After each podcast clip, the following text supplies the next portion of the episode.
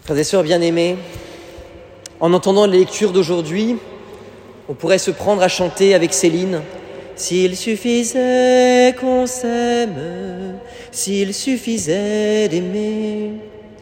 Et de se projeter donc par la pensée à une messe de mariage où l'amour coule à flot, bisous et robe de mariée. Le rêve. Bon, c'est sans compter sur la dernière phrase de l'évangile d'aujourd'hui. À ces mots, tous devinrent furieux. Ils se levèrent, poussèrent Jésus hors de la ville et le menèrent jusqu'à un escarpement de la colline où la ville est construite pour le précipiter en bas. Car visiblement, tout le monde ne semble pas vraiment aimer les paroles de Jésus. En ce dimanche, nous lisons la suite de l'évangile le dimanche dernier, et je crois que les lectures dessinent trois traits caractéristiques de Jésus. L'amour, la, confiance, l'amour et la liberté. La confiance d'abord. Dieu nous fait confiance. Quelle belle nouvelle, chers amis. Dans une société moderne, souvent culpabilisatrice, la confiance est une notion rare. À l'heure des fake news, on découvre dans les journaux des fact-checkers, des gens chargés de vérifier les informations. On se méfie de tout le monde. À la moindre suspicion, on dénonce. Il paraît même que pendant le premier confinement, la police était submergée d'appels de délation pour dénoncer ses voisins sortis un peu trop longtemps. On se croirait revenu au temps de Monsieur Ramirez dans Papy fait de la résistance. Mais la question de la confiance, chers amis, n'est pas que dans nos relations interpersonnelles, elle est aussi pour nous-mêmes. Nous sommes un peu comme Jérémie dans la première lecture. Jérémie est un prophète, appelé par Dieu, mais il manque de confiance en lui, comme beaucoup de nos contemporains d'ailleurs. Il ne sait pas trop comment s'y prendre, ce qu'il faut dire, comment faire. Alors Dieu se révèle à lui en lui redisant des paroles essentielles. Avant même de te consacrer, de te façonner dans le sein de ta mère, je te connaissais. Avant que tu viennes au jour, je t'ai consacré. Ne tremble pas devant eux. Moi, je fais de toi une ville fortifiée. Dit autrement, à Jérémie qui manque de confiance en lui, Dieu redit, Moi le Seigneur le Tout-Puissant, je te fais confiance et je compte sur toi. Tu as du prix à mes yeux et je t'aime. Qui ne voudrait pas, chers amis, qui d'entre vous ne voudrait pas entendre ces paroles de la part du Seigneur? Tu as du prix à mes yeux et je t'aime. Ne crains pas, car je suis avec toi. C'est une parole rare. Même nos parents ou nos enfants ont parfois du mal à la prononcer. Qui dans ses relations avec son colloque, sa fiancée, ses euh, parents, ses enfants, est capable de dire ⁇ Tu as du prix à mes yeux et je t'aime ⁇ L'inouï de la foi chrétienne, chers amis, c'est cela. Être choisi par Dieu, aimé d'un amour personnel. Dieu compte sur toi, Dieu te fait confiance, Dieu te fortifie. Ne crains pas. Dans un monde de méfiance, lui, Dieu, le Tout-Puissant, te fait confiance et te choisit. La confiance d'abord, l'amour ensuite, l'amour du Christ pour nous. La deuxième lecture, chers amis, c'est le best-of des mariages chrétiens. Alors je vous préviens, tous ceux que je préparerai au mariage dans cette assemblée, ne choisissez pas ça comme deuxième lecture, s'il vous plaît. Ras-le-bol, je l'ai 15 fois par été. Voilà, comme ça je vous le dis, c'est dit. On se dit c'est tellement beau, l'amour prend patience, oh l'amour rend service, tout ça, tout ça. On se croirait dans une chanson de Jacques Brel quand on n'a que l'amour. Et regardez de plus près, chers amis, cette lecture de Saint Paul aux Corinthiens nous parle d'abord du Christ. Qui donc prend patience vis-à-vis de nous quand nous avons du mal à aimer? Jésus.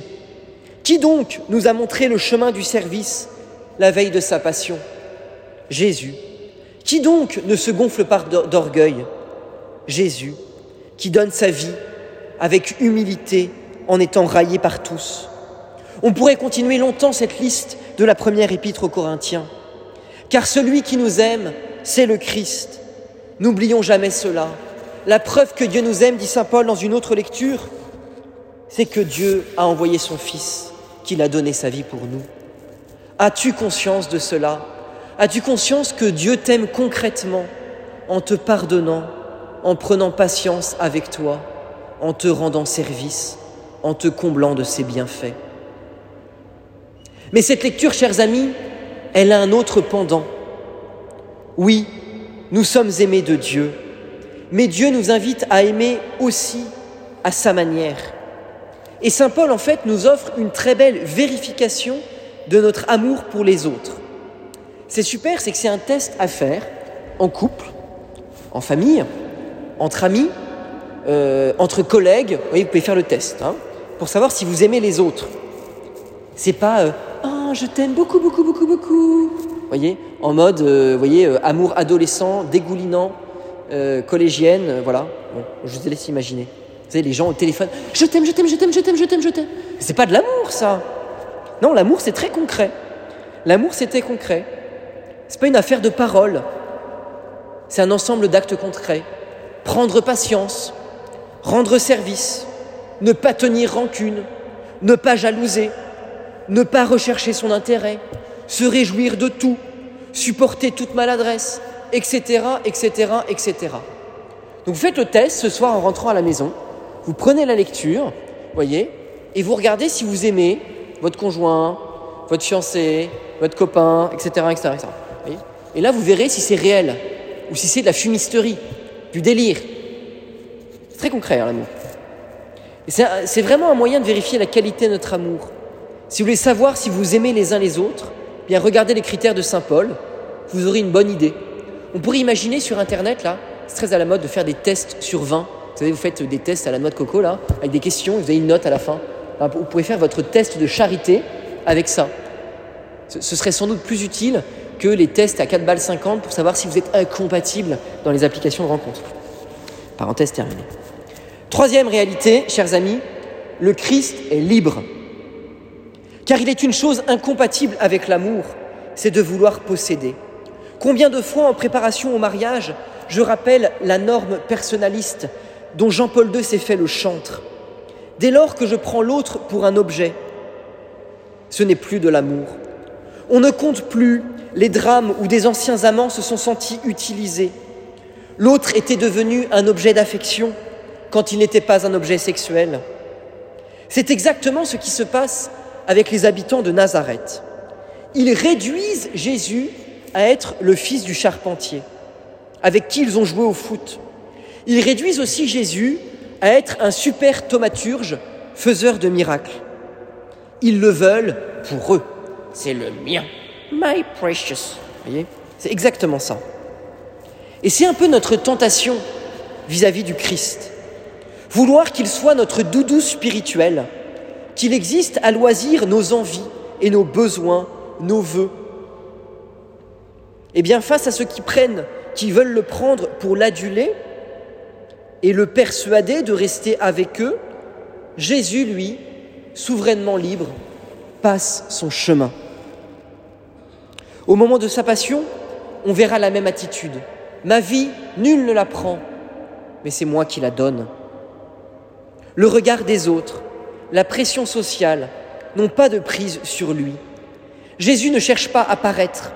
Jésus, lui, n'utilise pas non plus et ne veut pas être utilisé à son tour.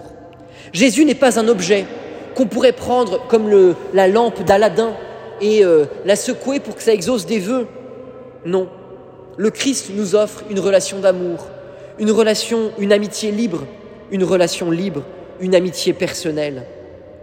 De la même manière, chers amis, la foi chrétienne, c'est d'abord une adhésion libre à la suite du Christ, et non pas une longue suite d'obligations ou d'interdits, ni non plus une longue suite de doléances ou de besoins. Ainsi donc, chers amis, en ce dimanche, l'amour du Christ se déploie pour nous et pour nous montrer ce que veut dire aimer. D'abord, parce qu'il nous fait confiance, parce que nous avons du prix à ses yeux et qu'il nous aime. Ensuite, parce qu'il nous montre dans sa vie ce que veut dire aimer, non pas des mots un peu en l'air, non pas un truc dégoulinant, mais des actes concrets, la patience, la bienveillance, le service, la douceur, etc., etc. Enfin, le Christ souverainement libre nous rappelle que l'amour n'utilise jamais l'autre et que nous ne pouvons pas non plus, à notre tour, utiliser le Christ. Puissions-nous le sentir et le croire vraiment. Amen.